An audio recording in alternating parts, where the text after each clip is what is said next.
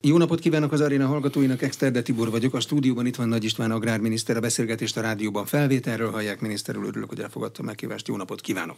Jó napot kívánok, köszönöm a lehetőséget. Lengyelországban, Romániában, Németországban, Franciaországban, Belgiumban, Olaszországban, Litvániában és Görögországban, meg valamennyire Magyarországon is tiltakoznak a gazdák. Egy a probléma, vagy annyi baj a hány ország? Van egy fő generális probléma. Mégpedig az, hogy az Európai Unióba működő és dolgozó gazdatársadalom úgy érzi, hogy elárulták őket. Mert mi történik szerte Európában? Az, hogy egy olyfokú zöld ideológiával átítatott agrárpolitika érvényesül, aminek óriási terhei vannak. De addig még egy jóléti társadalomban magas fizetések mellett a gazdák értékesíteni tudták a termékeiket, addig ez elfogadható volt. Akkor is zúgolódás volt már a nagyon magas bürokrácia terhei miatt, a bonyolultsága miatt, a nehézsége miatt, az észszerűtlensége miatt, a teljes szakmaiatlanság, ami átszövi az egész Green Deal-t. Ezt nyugodtan bevallhatom, mert tényleg így van. Tehát az, hogy a ketreces állattartás ki van kiáltva fő ellenségnek, hogy 50%-kal kell csökkenteni a növényvédőszereket, a műtrágyát, valami hihetetlen állatjóléti követelmények vannak előírva. A parlagoltatás erőltetése, aminek sokkal nagyobb kárai vannak, mint egyáltalán haszna, mind-mind oly fokú teher, amit nagyon nehezen lehet meglépni. De még mindig elviselhető volt addig, míg a piacaink rendben működtek. És jött a háború? Majd következett az Ukrajnával való szolidaritás, és az a egyesség, hogy az Ukrajnából származó mezőgazdasági termékekre korlátlan mennyiségben vám nélküli behozatali lehetőség irányul. Azaz teljesen felborult a piac. Emlékeznek a kedves rádió hallgatók, amikor egy évvel ezelőtt Magyarország már reklamált és jelezte, hogy nagy a baj, hiszen az ukrán gabona teljességgel agyonnyomta a piacainkat. Raktárak megteltek, a piacaink elvesztek, és gyakorlatilag megbukott a gabona ára, és még csak értékesíteni is nagyon nehéz körülmények között lehetett, vagy éppen nem lehetett, mert nem volt rá kereslet. Hiába jeleztük, nem volt fogadókészség az Európai Unióban, mert nem értették, hogy mi a problémánk, de most már értik. És mindaz, amit a kedves hallgatók látnak a különböző híradásokban és hallanak róla, hogy Európa szinte minden országában tiltakoznak a gazdák, az azért van, mert a megélhetésüket féltik, a jövőjüket féltik. Európa élelmiszerellátását féltik. Ha le akarom egyszerűsíteni, a mindennapi kenyerünket féltik. Féltik azért, mert egyrészt ellenőrizetlen termelési körülmények közül érkezik senki nem tudja, hogy milyen növényvédőszerrel, milyen GMO-s vetómaggal termelnek és állítanak elő valamit. Tehát még csak, még akár egészségügyi vonzata és veszélye is lehet. De hogy lehet olyan felelőtlen politikát csinálni az Európai Unióban, hogy a saját polgárai, a saját gazdái nem számítanak, csak az ukrán érdekek az elsőrangúak. Ez az, amit szerintem nem lehet egy felelős politikusnak tenni. De nem az volt az eredeti elképzelés, hogy az ukrán mezőgazdasági termékek az eredeti piacaikra mennek, átmennek rajtunk? Igen, a szolidaritási folyosók megnyitása volt, hiszen akkor, amikor az ogyesszai kikötők a háború miatt lezárásra kerültek, és onnan nem tudtak tengeri útvonalon a termékek kijutni, akkor született az a döntés, hogy szárazföldön kell behozni. Ezzel semmi baj nem lett volna, ha nem nyúlnak hozzá az ATM rendelethez, azaz a vámtételekhez. De hozzányúltak, és eltöröltek mindent. Mert hogyha a vámtételek szabadok lettek volna, vagy megmaradtak volna, és csak akkor vezetik ki, amikor az Európai Unió területéről kilép, azaz Ukrajna visszaigényelhette volna ezeket a vámtételeket, akkor szerintem hibátlanul működött volna a rendszer.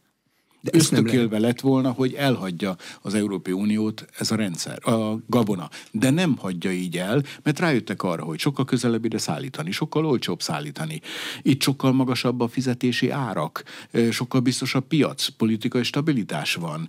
Egyszerűbb volt elfoglalni az európai piacot. Jó, de ki az, aki erre rájön? Az ukrán exportőrök jönnek rá, az itteni kereskedők jönnek rá, akik megnézik, hogy melyiknek mennyi az ára, és az olcsóbbat veszik meg. Nézzük, hogy is tevődik ez össze. Egyrészt úgy tevődik össze, hogy akkor, amikor ukrán gazdákról beszélünk, akkor ez már rég nem igaz nagy tőkebefektető társaságokról kell beszélnünk. Amerikairól, szaudarábiairól, hollandról, németről, vagy éppen franciáról, akik 300 ezer és 300 ezertől 700 ezer hektáros nagy latifundumokon, birtokokon termelik a gabonát. Olyan olcsó önköltséggel, amivel az Európai Unió szigorú feltételei és ellenőrzött körülményei azok messze-messze nehezebb és nehezített körülményeket biztosítanak. Ugye ez az egyik tétel, hogy egyrészt ott van egy olcsó. A kereskedők próbálják elhelyezni ezt a termékmennyiséget, hiszen Ukrajna világon az összgabona 30%-át exportálja. Tehát az egyik legnagyobb gabona exportőről beszélünk a világban. És akkor, amikor rájöttek arra, hogy itt egy kereslet kínálat van, hiszen a határmenti országokon kívül szinte minden európai ország egyébként gabona importőr volt. És mi azzal vagyunk súlyos helyzetben, hogy nem csak az történik, hogy ide Magyarországra érkezett gabona, hanem mi általában dupla annyit termelünk, mint amennyi nekünk szükséges. Nem tudjuk elhadni. Tehát mi eladni is szeretnénk, ugyanúgy, hogy Ukrajna. De mivel Ukrajnában más a termelési körülmény, ezért az ukrán gabona mindig 30-40-60 százalékkal olcsóbb, mint az itthoni ellenőrzött körülmények között előtött gabona. Ezért a piaci versenyben az európai gazdák mindig hátrányt szenvednek az ukrán mezőgazdasági termékkel szemben. Tehát itt gyakorlatilag egy ilyen e, helyzet jött. Ráadásul ezt az egészet e, súlyosbítja az, hogy ugye a kereskedők szeretnének extra profitra szert tenni, a vásárló is mindig az olcsóbbat keresi, ugyanakkor kell tisztáznunk valamit. Mert a hallgatók joggal gondolhatják azt, hogy de miért akarják, és miért akarom én is azt, hogy magyar terméket vásároljon valaki, vagy európai terméket vásároljon valaki, miért akarjuk mi, hogy drágábbat vásároljon valaki? Akkor tisztázzunk néhány kérdést. Mi a drága és mi az olcsó? Az egészségünk drága vagy olcsó? Kockáztatunk? Merjük vállalni, hogy ellenőrizetlen termelési körülmények közül vásárolunk, de olcsóbbat? Kockáztatunk? Első dolog. Második. Ha az európai gazdáknak nem éri meg termelni, akkor meddig lesz ez a termék olcsó? Ha itt Európában abba hagyjuk a termelést, kiszolgáltatjuk magunkat csupán csak import terméknek, azt gondoljuk, hogy a piac nem használja ki azonnal ezt a lehetőséget, azonnal három-négyszeres árára fogják fölemelni, hiszen itt nem lesz, aki termel. Mert a mezőgazdaságban dolgozni az kifejezetten egy életmód, egy életforma. Az nem olyan döntés, hogy holnaptól asztalos leszek vagy éppen köműves leszek, vagy bármely más ipari szektorban elmegyek dolgozni, és beállok a gép mellé, beállok a, a munkahelyre, és pillanatok alatt átveszem. A termőföld megművelése, az állatok tartása, az egy egészen más életformát és életkörülményt igényel. Van egy nagyon régi mondás. Aki egyszer kimeszelte az istálót, az még egyszer nem vezet bele állatot. Ez a helyzet. És ezt nagyon megfontolásra ajánlom mindenkinek, mert valakinek a élet körülményeinket is fönn kell tartani, azt a környezetet, amiben élünk.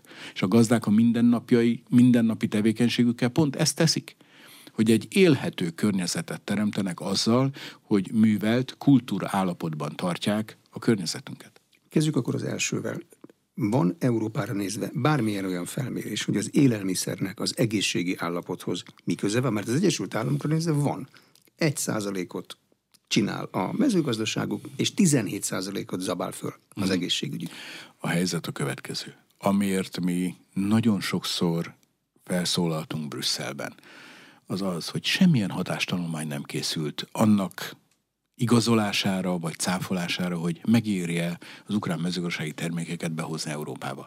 Semmilyen hatástanulmány nem készült arra, hogy mit eredményezett ez. Most látják, amikor a gazdák kivonulnak az utcára. Most látják, amikor felébredt e, Európa, és próbál visszatérni e, a realitások talajára. Most van az Európai Unió kiózanodása, hiszen a gazdák már a létükért küzdenek, a jövőért küzdenek. Mit tud csinálni ma egy magyar gabonatermelő? Lábon eladja az első kereskedőnek, vagy megpróbál valami raktárkapacitást vadászni valahol? Az első legfontosabb dolog minőséget termeljen. Mert a 15%-os fehérje tartalmú búzára most is óriási kereslet van. Tehát azt a piac nagyon jól beárazza, arra nagyon szükség van. Nagyon érdemes megfontolni, hogy speciális fajtákat vettünk, akár a durumbúzából, mert arra réteg igény van, és azt megint csak ö, nagyon szeretik, és meg is fizeti az Európai Uniós piac. Tehát mindazt, amit lehet kisebb volumenben, de jobb minőségben előállítani, mint a nagy tömegtermelésű Ukrajnában. És itt van a vetőmag termesztésben is szerintem egy óriási lehetősége Magyarországnak, hogy aki már be van rendezkedve a gabona termesztésre, onnantól már csak egy pici minőségi lépés, hogy ő vetőmag előállítóvá váljon. És hogyha normalizálódik egyszer a helyzet, Ukrajna akkor is a szomszédunk lesz és meg kell tudni, tanulnunk, együtt élni azzal a helyzettel, hogy Ukrajna nem fogja feladni az európai piacait most már. Réspiacokat kell keresni? Pontosan így van. Olyan szegmenseket kell kitalálni, ahol sokkal jobb árkategóriát lehet a minőséggel ö, megtalálni. Mondok példákat, hiszen ö, az egészségügyi állapotunk változása is ugye speciális élelmiszereket igényel. A társadalmi divat is ö, speciális élelmiszereket diktál ki kell tudnunk elégíteni. Az az 5 millió hektár, ami nekünk van, az töredéke az ukrán mezőgazdasági termelésnek. Ebben az 5 millió hektáron állítsunk elő olyan minőségi termékeket, amelyel ezeket a társadalmi rétegeket ki tudjuk elégíteni. És akkor szerintem rendben leszünk. Hazai társadalmi rétegeket mert azok is fizetőképesek, vagy európai társadalmi rétegeket, mert csak azok a fizetőképesek? Globális piacba kell gondolni, és itt mindenképpen egész összeurópai piacot, sőt azt mondom világpiacban kell gondolkodnunk, hiszen ha azt mondom, hogy azok a termékeink, amit Magyarországon előállítunk, az az ázsiai piacokon is megtalálja helyét, Japántól Szingapúrig. És ez egy nagyon fontos szerep nekünk. Vagy azok a gabonaipari termékeink Olaszországban nagyon jó piaci pozícióban vannak. Ezeket nekünk fönn kell tudni tartani az elkövetkező időszakban is. Ez a kitörésnek a lehetősége. Mert nyilván lehet azon gondolkodni, hogy hát állítsunk elő búzát, termeljünk búzát, hát jó lesz az ilyen 14 alatti, és hát valami majd csak lesz. Abból nem lesz semmi, abból csak panasz lesz és sikertelenség. Ha minőséget állítunk elő, ha tudatosan váltunk, és akarunk ö, olyan terméket a piacra vinni, amit keres a piac, mivel nem egy nagy mezőgazdaság vagyunk, hanem kicsi. Pont azt a előnyünket kell megtartani, hogy gyors reagálásúak legyünk. Tehát figyeljük a divatot, figyeljük a piacot, figyeljük azokat az igényeket, amelyek megjelennek, és gyorsan reagálva elégítsük ezeket az igényeket. Mondok egész példákat. Megint csak. Itt a parlagoltatás kérdése. Nagyon nagy küzdelem van, hogy keresztes virágú növényeket is vetünk a parlagoltatásba.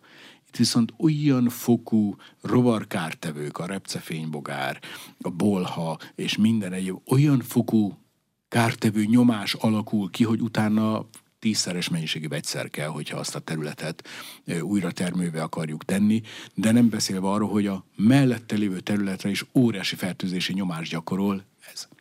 Változtassunk.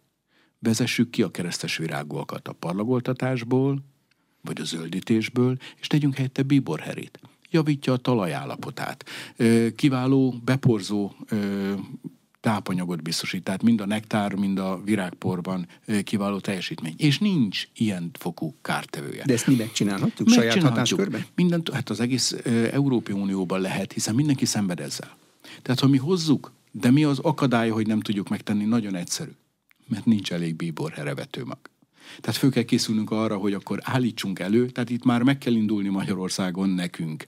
Hogyha ilyet akarunk, akkor legyen, aki termeli a biborhere vetőmagot, ha lesz vetőmag, akkor a gazdák örömmel cserélik ki a keresztes virágot biborherére, és már is egy óriás üzlet van. De most ezt hogy lehet megszervezni? Hát nem három ember kezében van a magyarországi termőföldterület, hanem nagyon-nagyon sok ember kezében van, aki kis területen termel, mert az neki a, a jövedelem kiegészítése egy ledolgozott élet után. Így van, viszont vannak kifejezetten ö, ilyen vetőmagra, vagy fogalmazhatunk, hogy apró magra szakosodott ö, cégek, akik integrálnak sok kis termelőt, hogy a saját területükön állítsanak elő ö, ilyen vetőmagot. És ebben nagyon sokféle, ö, sokrétű ö, együttműködés van, ami szerintem nagyon sikeres. Szólni kell, meg kell indulnunk, kell két-három év sajnos ahhoz, hogy elegendő vetőmagája rendelkezés ahhoz, hogy ezzel a kezdeményezéssel elő lehessen állni, és azonnal egy óriási változást elő lehessen idézni. A bizottság elnöke azt mondta, hogy a bizottság visszavonja a növényvédőszerek csökkentésére vonatkozó javaslatát, és a nyár végére az Unió mezőgazdaságnak jövőjéről folytatott stratégiai párbeszéd eredményei alapján egy jelentésben ismertetik a jövőbeni reformok lehetőségeit. Ez azt feltételezi, hogy most éppen van egy stratégiai párbeszéd. Van? Jó reggelt kívánok, kedves Brüsszel, és kedves biztos úr, és mindenki, aki ott gondolkodik. Nem ezzel kellett volna kezdeni? De Timmermans alelnök úr annyira lelkes volt, annyira erőltette, annyira semmilyen párbeszédet nem kezdeményezett, annyira diktátumszerűen vezette át. Nem véletlenül fogalmazok úgy, hogy soha ennyire még az Európai Unió mezőgazdasága nem volt a zöld ideológiákkal átítatva. Ennek isszuk a levét, hogy semmi szakmai döntés, csak politikai döntés mert az embereknek így akartak kedvezni, így akarták azokkal az emberekkel elhitetni, hogy jót tesznek, akiknek semmi köze a mezőgazdasághoz, és nem is értenek hozzá. Csak jól hangzott. Hát persze, hogy jól hangzik, hogy fele annyi növényvédőszerrel termeljünk. Igen, de hogyan?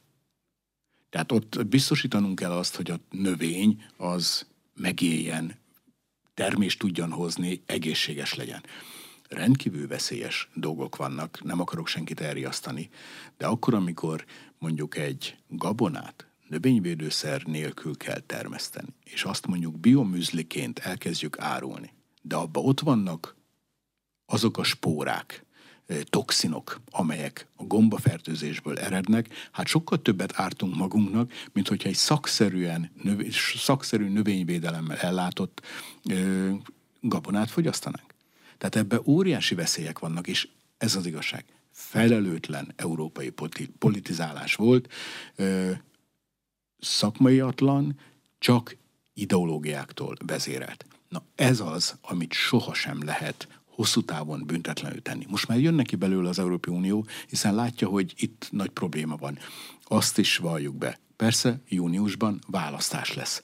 Próbálnak a szavazóiknak megfelelni de volt rá majdnem hat év, sőt hat, hat évnél több, hogy változtassanak ezen. Miért kellett erőltetni ezt? De most Hányszor elmondtuk, hogy nem jó? Mit kell tudnia egy Európai Uniós szintű agrár gondolatnak a termőföld megőrzését, a fenntarthatóságot, a kulturális ö, szempontokat, a szociális szempontokat, tizet föl lehet sorolni, amit mindenki elvár ettől. Persze.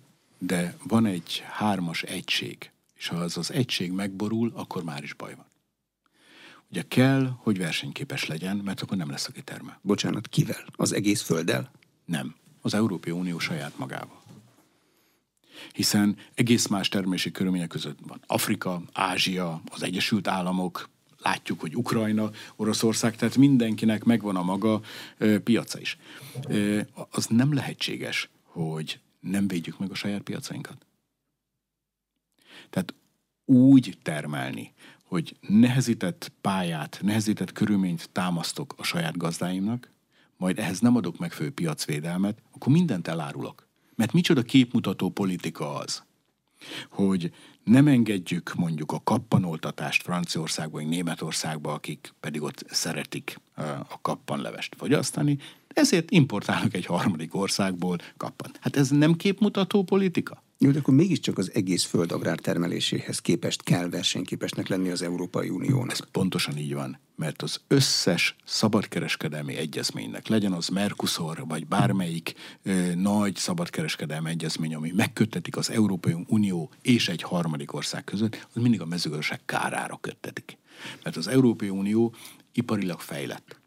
Technológiát szeretne értékesíteni, autót szeretne értékesíteni mindenütt a világba. És kinek szeretné értékesíteni, ahol kevésbé fejlett az ipar, viszont a mezőgazdaság meg igen. Mi a megállapodás tárgya? Európa autót szállít, Argentina, Brazília pedig mondjuk szóját, meg gabonát szállít Európába. Ez okozza mindig a bajt. És mindig a mezőgazdaságnak kell kompromisszumot hozni, mindig a mezőgazdaság sérül ezekben a megállapodásokban. Nekünk azért kell harcolni mindig, hogy legalább olyan mennyiségű kvótát próbáljunk megállapítani, ami még kezelhető. És van egy nagyon fontos elv, amit mindenképpen be kellene tartani. És akkor nem kellene félnünk egyáltalán semmitől sem. Az elv a következő. Az Európai Unió területére csak olyan élelmiszert engedjenek be, amely ugyanolyan termelési feltételeknek felel meg, mint az itt Európában előállított. Ha ez sérülés szenved, akkor nem érkezhetne be Európába. Szerintem tartozunk ennyivel az európai fogyasztóknak. De ezt bele lehet, be lehet hajtani az Európai Uniónak? Van annyi ereje, hogy Dél-Amerikában ellenőrizze a termelési körülményeket? Akkor van értelme egy megállapodásnak, ha az ellenőrizhető. Ez pontosan így van. Ezt kellene elérni. Mert ebbe megérné befektetni. Mert akkor nem sérülne senki sem. Hiszen Argentina mondjuk ugyanolyan személyautó minőséget kap, mint bárki más a világon. Akkor mi miért nem kaphatunk olyan mezőgazdasági terméket, mint amit Európában nekünk elő kell állítani? Vagy akkor mi miért támasztunk saját magunknak olyan feltételeket, ami megnehezíti? Miért engedjük be az ideológiákat a mezőgazdaságba? Miért kell ö, kiengedni a szakmát a kezünkből? És átengedni politikusoknak, aktivistáknak, akik mindenféle elképzeléseiket itt akarják megvalósítani. Jó, az első a versenyképesség, annak a biztosítása. Mit kell még tudnia egy európai agrárpolitikának? Megfő jövedelmet a gazdáknak, a harmadik pedig az, hogy a teremtett világunk minőségét megőrizzük. E hármas egységbe kell, hogy legyünk. Akkor, ha ez a hármas egység működik, akkor hosszú távon minden működik, akkor fenntartható.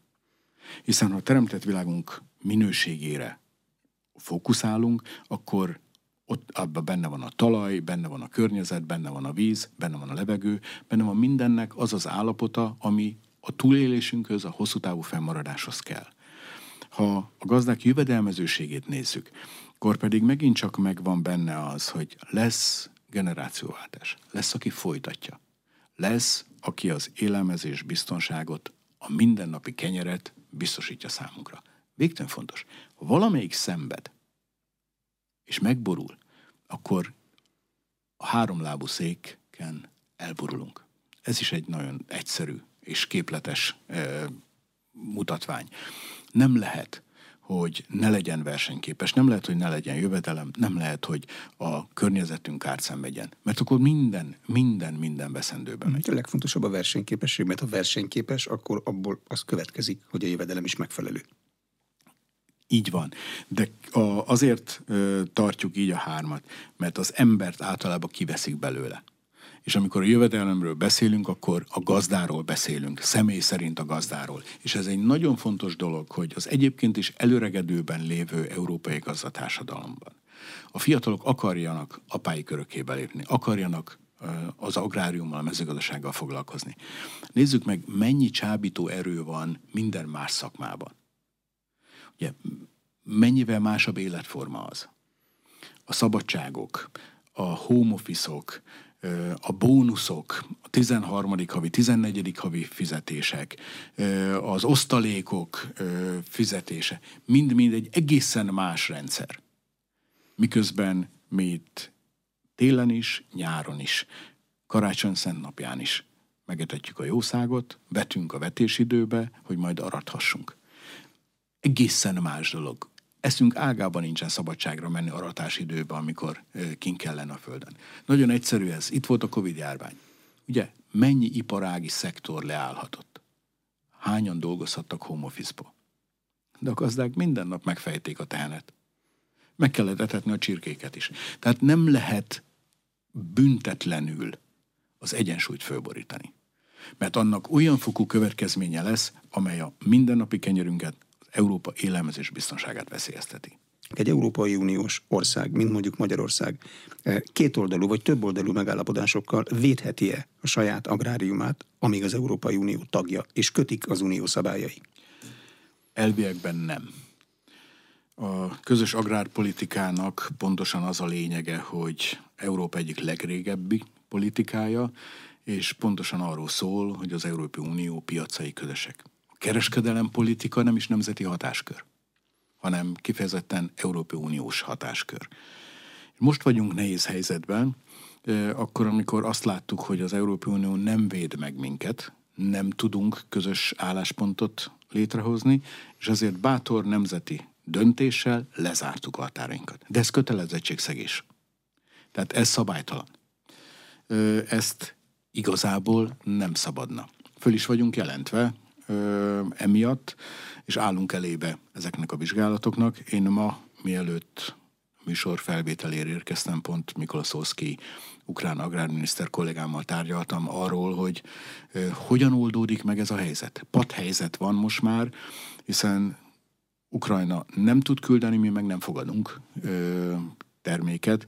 Átengedjük az országon, hiszen a szolidaritási folyosót működjük, leblombáljuk a határra érkezésekor a kamiont, vagy éppen a vonatszállító vagont, és aztán a határ, amikor elhagyja a nyugati határt, akkor vezetjük csak ki a rendszerünkből, ha pedig nem érkezik időbe a határa, akkor keressük, és óriási pénzbírságot ki is szabunk az illető importőre vagy exportőre. Viszont az ukrán kollégája érti a problémát? Tehát tudja, hogy az ő tevékenységük az unió közbenjöttével mit okoz ezeknek az országoknak? Hát ha eddig nem tudta, akkor most láthatja, hogy ö, gyakorlatilag felfordult Európa, hiszen mindenütt traktorok vannak a főutcákon, a belvárosokban, tehát érzékelheti a problémát.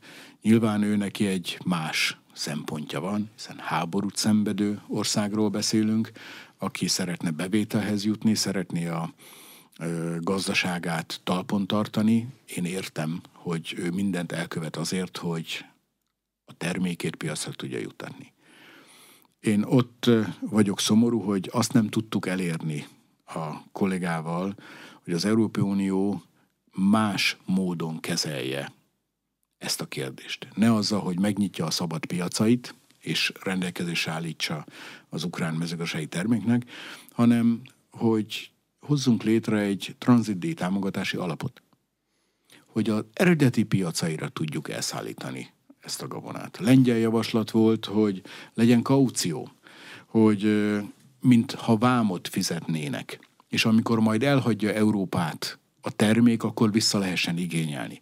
Tehát valahogy egy ösztönző erő, hogy ne Európában maradjon a gabona, hanem jusson el a hagyományos piacokra. Ázsiából hiányzik, Afrikából is hiányzik, a közel-keletről is hiányzik.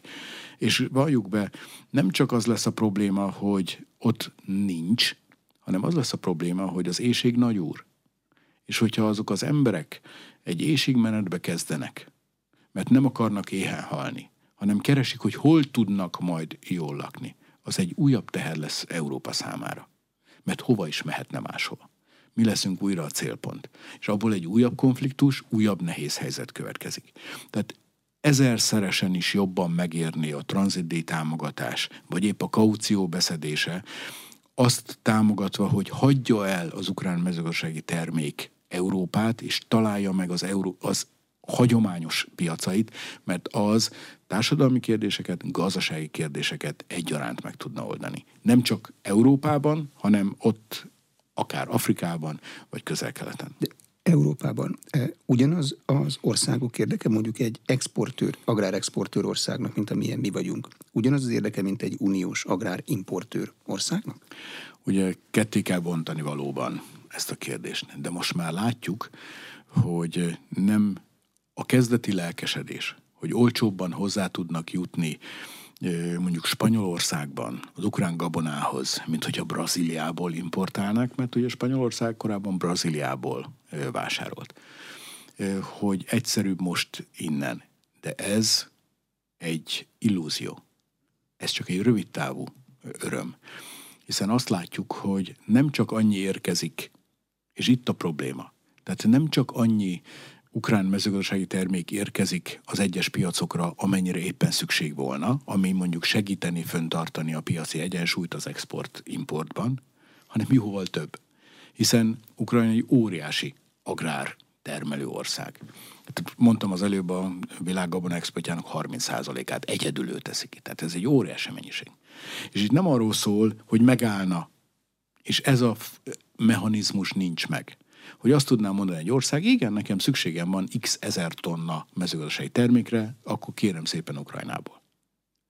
De nem ez történik, hanem az x ezerszer x még jön sokkal több, ami viszont már megborítja az otthoni, az európai termelőnek a piacát. Tehát az már nem talál vásárlóra, mert hisz ott az ukrán mezőgazdasági termék. És eleve már az óriási gondot okoz, nem csak mennyiség van, mert a mennyiség generálódik a vágyott extra profit miatt. Tehát abban a pillanatban, ahogy az első tonna ukrán mezőgazdasági termék féláron beérkezett az Európai Unióba, ki az a vásárló, aki akarna vásárolni dupla áron európait? Ugye? Annak a reményében, hogy itt neki extra haszna lesz ezen az üzleten, már is teljességgel leblokkolta az Európai Unióból való vásárlást, és csak Ukrajnából kíván vásárolni. Na itt fogyott el a gazdáknak a türelme. Mert eddig még csak haszonélvezői voltak, mindenki ö, el tudta adni a magáit. De mikor most már Európa belsejébe odaért az ukrán mezőgazdasági termék, a csirke, a tojás, a cukor, na akkor fogyott el a cérna, és akkor érezték úgy a gazdák, hogy most már szólniuk kell, valamit tenniük kell, ha a saját kormányuk nem védi meg őket. Például a versenyképesség fenntartásába vagy megteremtésébe az beletartozik, hogy ne jöhessen be brazil csirke? Vagy a világ bármely országából bármilyen termék, amiket másképp állítanak elő. Mi, mi, mi lesz az exotikumokkal? Mi lesz az avokádóval, meg ilyenekkel? Azt minden további nélkül lehetne hozni. Hiszen amire szükségünk van, hozzuk be. Hát ez a szabadkereskedelem, nem? Csak hogy az összes ö, szabadkereskedelmi egyezmény megállapodás, mondjuk a Mercosur, az pontosan azért erőltetik, vagy épp a Kanadával létrejövő megállapodás, hogy az Európai Unió fejlett gazdaságából, a fejlett ipari technológiából származó terméket el lehessen adni máshol, és ezért cserébe nekünk valamit adni kell. És akkor már a meglévő kontók fölé lesznek ezek a megállapodások, és ez már sújtja az Európai Unió mezőgazdaságát. Tehát az, hogy banánt, narancsot, fügét, ezeket az exotikus avokádót, amiről éppen szó volt, pekándiót, és lehetne sorolni, természetes. Erre szükségünk van. És aki van fizetőképes kereslet, vásárolhassa is meg. Hiszen a világ kinyílt. Miért ne fogyaszthatnánk olyat, amit szeretnénk? Bármit a világról. De itt a probléma ott van, amikor a mi hagyományos mezőgazdasági kultúránkba származó termék kerül hátrányba azért, mert egy harmadik országból importálunk. Azokra mindenképpen az a helyes magatartás kellene, hogy érvényesüljön, hogy csak olyan termék léphet be az Európai Unió területére, ami itt is szabályozva van a termési körülménye. Hogy a minőség a minőséggel legyen, hogy a fogyasztót tudjuk megvédeni ezzel. És akkor egy szóval nem mondaná senki, hogy az olcsóbb vagy drágább. Akkor versenyezzünk de mindenkire, mindenki egyformán állhasson fel a startvonalra, ugyanolyan körülmények legyenek számára elírva az állatjólétben, a növényvédőszerek használatában, a műtrágya használatban, és lehetne sorolni ezeket a kérdéseket mindet. A nyomon követhetőséget. Ha ez a szabály érvényesül, akkor nyugodtan versenyezhetünk mindenütt a világban ha vége lesz az orosz agressziónak Ukrajnában, és visszaáll a rend, akkor visszaáll a piac is, és utána most már csak a klímaváltozással kell foglalkoznunk, ami nem fog elmúlni? Attól félek, hogy nem. Attól félek, hogy az ukrán kereskedők és termelők rájöttek arra, hogy az Európai Unió piaca stabil, jól fizető, magasabb életszínvonal van, magasabb árakat tudnak elérni, mint mondjuk Afrikában vagy Ázsiában. És egy olyan fokú piacfoglalás történt a részükről, amiből már nagyon nehéz lesz visszavonulni. Hiszen gondoljuk bele, hogy milyen politikai stabilitása van egy Európai Uniós országnak, vagy éppen egy afrikai országnak. Egyik ki tudja fizetni a számlát, a másik nem biztos. Pontosan így van. Az egyik arra hivatkozik majd, hogy hát akkor majd az ENSZ, vagy a FAO, majd, vagy valamilyen világszervezet, vagy valamilyen segélyből majd valaki utal és fizet, vagy pedig az Európai Unióban azonnal utalják, amikor leszállításra került a termék. Ez az én félelmem. Ezzel kell nekünk együtt élni. Ezért kell mindenképpen a magyar mezőgazdaságot fordítani a specifikációk irányába. Fordítani arra, hogy sokkal inkább fontos a szántóföldi zöldség, gyümölcs, sokkal inkább fontos a vetőmag, sokkal inkább fontos olyan minőségi réteg specifikus termék előállítása, ami egy szűk réteget elégít ki, de magas fizetőképességi kereslete van szerte a világban. Jó, de csak a mezőgazdasággal kell foglalkozni. Olvastam olyan tanulmányt, ami nagyon leegyszerűsítve arról szól, hogy ha nincs állat, akkor nincs istállótrágya, ha nincs istállótrágya, akkor nincs jó termés, mert jön a kalász fuzáriózis, a gombás betegségek. Így van. Ez, van elég állat? Ez pontosan így van. Egész jó úton haladunk a felé, hogy ez bekövetkeztessék. Hiszen két külön fejlődési irány van most Európában. Az egyik fejlődési irány ami Nyugat-Európára jellemző, pont ennek a zöld ideológiának a hatására, hogy ott a mostani Európai Uniós forrásokat arra használják fel, hogy leépítsék a nagyüzemi állattartást. Mi pedig azt mondjuk, hogy akkor itt egy olyan piaci szegmens nyílik meg a részünkre, hogy éppen ideje oda betörni.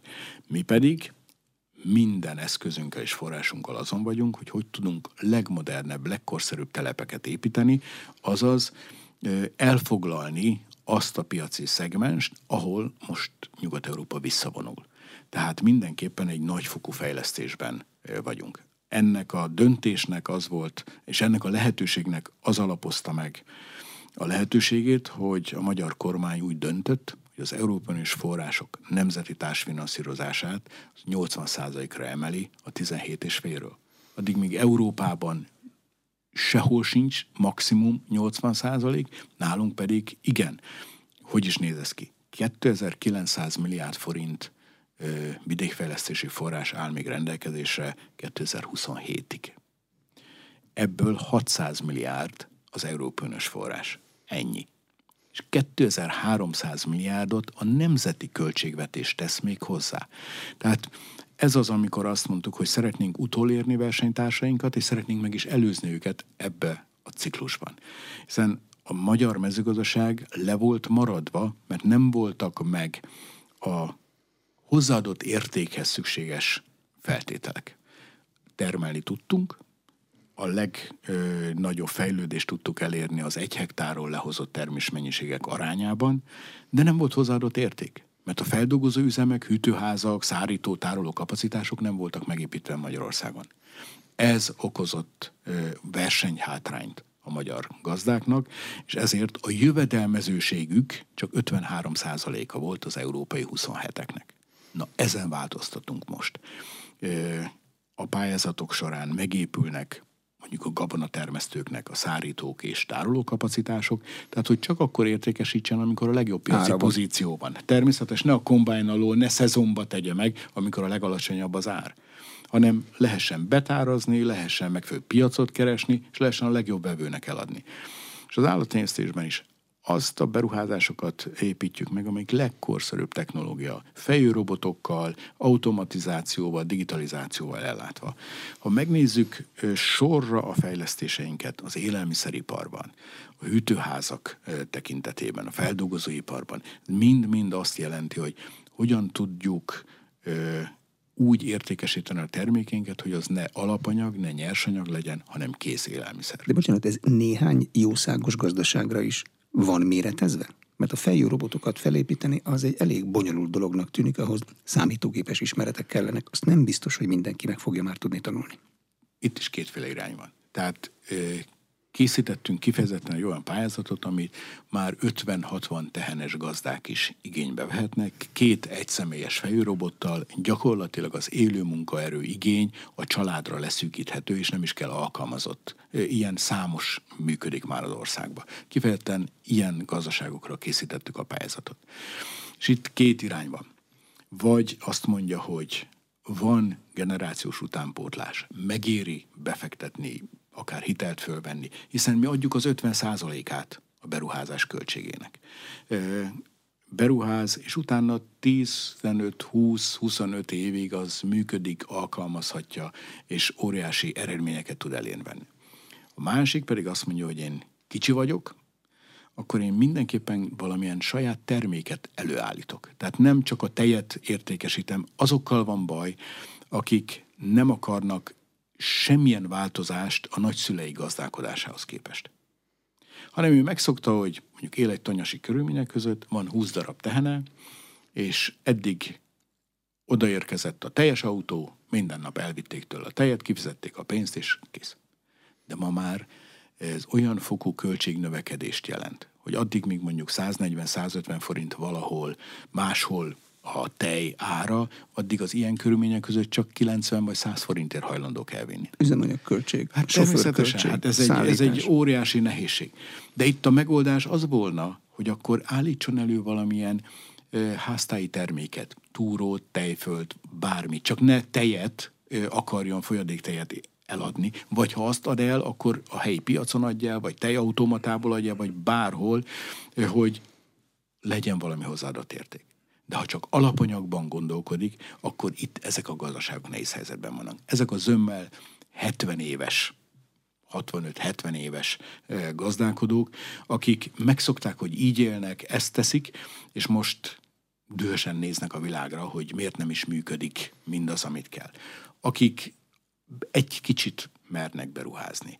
Ott fantasztikus eredmények vannak. Ott azt látom, hogy a gyerekek akarnak otthon maradni, mert már nem azt látják, hogy ez egy emberfeletti munka, hogy reggeltől estig az istálóban vannak és kisalátnak a munkából, hanem azt látják, hogy ez egy teljességgel jól szervezhető és fizikailag is elviselhető tevékenység. És ez szerintem a jövő. Hogy lehet megállapítani, hogy egy mezőgazdasági munka milyen bevételtől számít jövedelmezőnek. Az ember ilyenkor mindig a saját keresetét kezdi el összehasonlítgatni egy mezőgazdaságban élő ember keresetével, de más mérőpontokat nem alkalmaz, például a karácsonyt, meg az új évet, meg a vihart, meg a hideget, meg a meleget, meg ilyeneket. Persze. Nagyon egyszerű ez.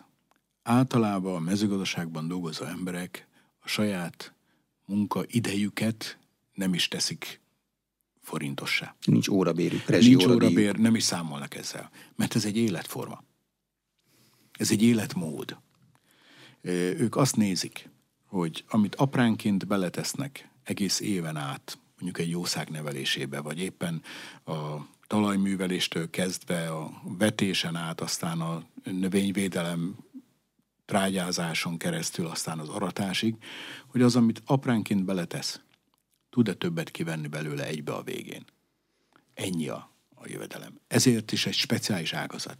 Nem az van, gyakorlatilag a tejtermelés az, ami havonta tényleg ad egy, mint egy fizetés volna. De a többi természetesen mind szezonális. Sok-sok időn keresztül a pénzt tenni kell bele a növénybe, tenni kell bele a gazdálkodásba, és majd eljön egy pillanat, valamikor a távoli időbe, amikor nem tudom, hogy önköltségi ár alatt vagy felett kapok azért a termékén, amit értékesítek. Hiszen azért gondoljuk bele, egy sertés hízlás is, több mint hat hónap. Amikor megszületik az a kismalac, még nem tudom, mennyi lesz a sertés felvásárlási ára, amikor eladom 110 kilósan. Amikor egy kis csirkét vagy egy kis kacsát az ember fogad a maga istálójába, nem lehet tudni, hogy 6 hét múlva, 7 hét múlva mennyi lesz a kilogrammonkénti felvásárlási ára. Ha csak el nem viszi közbe egy betegség. Mert és, aztán, semmi. és aztán még a, az, az a, akár a madárinfluenza fertőzés, vagy egyéb fertőzés, ami bármikor előállhat, föl nem lép. Tehát ez egy nagyon kockázatos és kiszámíthatatlan folyamat. Mert az egyik hónapban vagy évben így sikerül, a másikban úgy. Ezért nem lehet soha egyetlen egy termelési évet alapul venni, és azt mondani, hogy már pedig ez rossz. Lássuk, itt volt két évvel ezelőtt az asszály. Ha ahhoz viszonyítanánk, akkor itt a Tiszától keletre nem érte volna meg senkinek sem gazdálkodni. Jó, de következő évre meg a mezőgazdaság a húzta ki a nemzeti jövedelmet. Pontosan a... így van. A recesszióból pont a mezőgazdaság ö, nyomta ki és tolta ki az egész nemzetgazdaságot. Ugye ezek mind-mind olyan életszerű jelenségek, amelyeket figyelembe kell vennünk. Tehát sohasem egy év, hanem általában három év, öt év átlagából kell nézni, hogy megérte vagy sem. A mezőgazdasági termékek minősége, amelyet Magyarországon állítanak elő, ez mihez képest milyen? Mert ez mindig rettentő viták, hogy mi a jó minőség. És mindig azt mondjuk, hogy az, amit mi termelünk, csak hát minden ország azt mondja, hogy az, amit ő termel. Így van. De van egy előnye a magyar mezőgazdaságnak, ez pedig a garantált GMO-mentesség. Ez egy olyan specifikum, amelyet kevés ország mondhat el magáról. Nem fújja át a határon? Nem. Tehát ez ö, sikerül olyan védőtávokat és olyan óvintézkedéseket tenni, ami garantálja azt, hogy Magyarország mezőgazdasága GMO-mentes legyen. Végtelen fontos az, hogy hogy ugye épp a napokban adtunk hírt arról, hogy 40 tonna vetőmagot megfogtunk, mert fertőzött volt GMO-val, hogy nagyon szigorú az ellenőrzésünk is. Tehát akkor, amikor azt az üzeneteket kapjuk, hogy hát mit csinálnak már megint, hogy lehet, hogy ez itt van, akkor az ember visszaír, hogy de az a tudat nyugtassa meg önt, hogy olyan szigorú az ellenőrzés rendszer, hogy észrevettük. És nem az történt, hogy el van sikálva, és ott valaki elvetette volna De ezt. Akkor is észreveszik, ha már ott nő a táblában a földön? Így van. Igen, és akkor kitárcsáztatjuk. Nem is egyszer volt erre példa. Tehát ez egy olyan szigorú alaptörvényben rögzített elve a magyar mezőgazdaságnak, amiből egyáltalán nem engedünk. A másik pedig az a termőhely, ami a Kárpát-merencét jelenti, ami Magyarországot jelenti a napsugárzásnak az aránya, a talajaink minősége. Panaszkodunk, hogy romlott, sokat romlott, de az európaihoz képest még mindig ezerszer jobb. Tehát itt nálunk még sokkal nagyobb a talaj mikroorganizmus tartalma, mint az Európai Unió. Ez ez jó hogy mikroorganizmus. Ez, ez hogy ne, tehát ez egy nagyon-nagyon fontos, hogy sokkal magasabb a tápértéke az itt előállított terméknek, mint ha mondjuk nyugatról vennénk. Ugye ezt a egyszerű ember úgy fogalmaznak, olyan vízízű itten minden. Azért, mert minden gyakorlatilag műkörülmények között állítódik elő. De itt nálunk még ott van a talajban a mikroorganizmus, ott van a tápanyag, a nap is pontosan optimális mennyiségben süt, tehát egy olyan kiváló beltartalmú értéket és ízértéket tud produkálni a magyar termék, aminek párja nincs. Többször beszélgettünk már arról, hogy a termelői szövetkezés állapota az milyen Magyarországon, és eddig még egyszer sem adott igazán optimista választ. E, most javul valamit a helyzet? A kényszer nagy úr, és őszinte leszek, a jövőben ez az egy sikeres, kivezető út van. Ha sikeresek akarunk lenni, akkor meg kell érteni a világba zajló folyamatokat. Csak a vásárlási szokásainkból induljunk ki elmegyünk a boltba, egy nagy boltba, és szeretnénk mindent megvásárolni ott egyszerre. És minden nap szeretnénk ugyanazt a minőséget kapni. Ez eleve kizárja azt, hogy sok helyről, sok kis termelő sokféle terméket oda bevisz. Mert ez kontrollálhatatlan, szállíthatatlan, irányíthatatlan. Ezért szükséges az integráció, hogy legyen megfelelő termék alap, termékmennyiség alap. Ezt feldolgozni, ebből egy egységes árukészletet létrehozni, és ezt szállítani az év 365 vagy 366 napjába az üzletekbe. 0-24 órába. Akkor ez a termék sikeres. Lásd, baromfi hús. Nem csak Magyarországon, hanem az egész Európát el tudjuk látni gyakorlatilag, hiszen majdnem 200 os mennyiséget állítunk elő, mint ami a hazai szükséglet. 98% ban integrált. Tökéletesen piacszervezéstől kezdve az értékesítésig, ugye ez a vége, de ott, hogy hogy állítódik elő a tenyésztojás, hogy lesz abból kis csirke, hogy lesz akár az a ö, anyag, amin a kis csirke az istálóba fölnövekszik, ö, oda beszállítva. Minden szervezet, minden irányított, és minden biztonságos.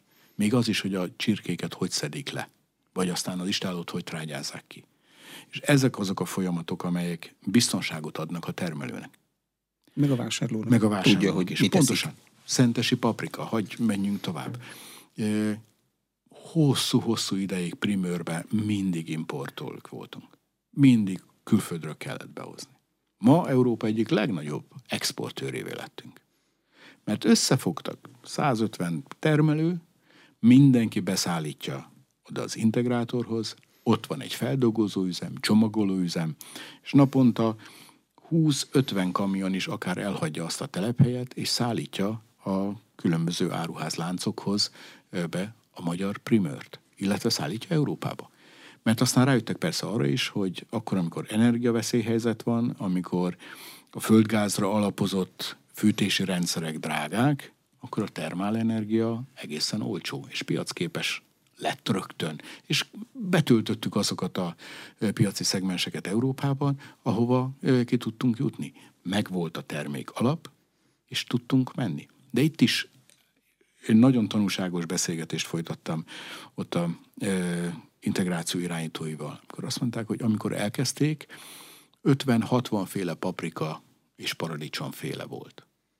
Most megállapodtak abban, hogy három lesz. Mert az 50-60-at nem tudják az év minden napján a vásárlók számára nyújtani. Mert a vásárló elmegy a boltba vásárolni, kipróbálja, azt mondja, hú, de finom, megyek jövő héten is. Ja, de akkor már nincs. Hát akkor bosszus vagyok. És ezért az jó. De a három mindig van. És ez az, ami igazából fontos, hogy legyen megfelelő termék mennyiség alap, legyen hozzá korszerű feldolgozó, és aztán egy olyan kereskedelmi lánc, ami el tudja ezt adni. Tehát mi a folyamat, mi a tanulság ebből? Muszáj integrációban részt venni. Mert én egyedüli termelő, ha legnagyobb is vagyok, nem tudom kiszolgálni a piacot 0-24 órába, 365 napon keresztül. Muszáj, hogy legyenek társaim, muszáj, hogy létrehozzunk egy egységes árualapot, mert az tud piacképes és versenyképes lenni. Ez a tanulsága a mai vásárlási szokásainknak. Köszönöm a tájékoztatást. Az elmúlt egy órában Nagy István agrárminiszter volt az Inforádió arénájának vendége. A műsor elkészítésében Módos Márton főszerkesztő vett részt. Köszönöm a figyelmet, Exterde Tibor vagyok.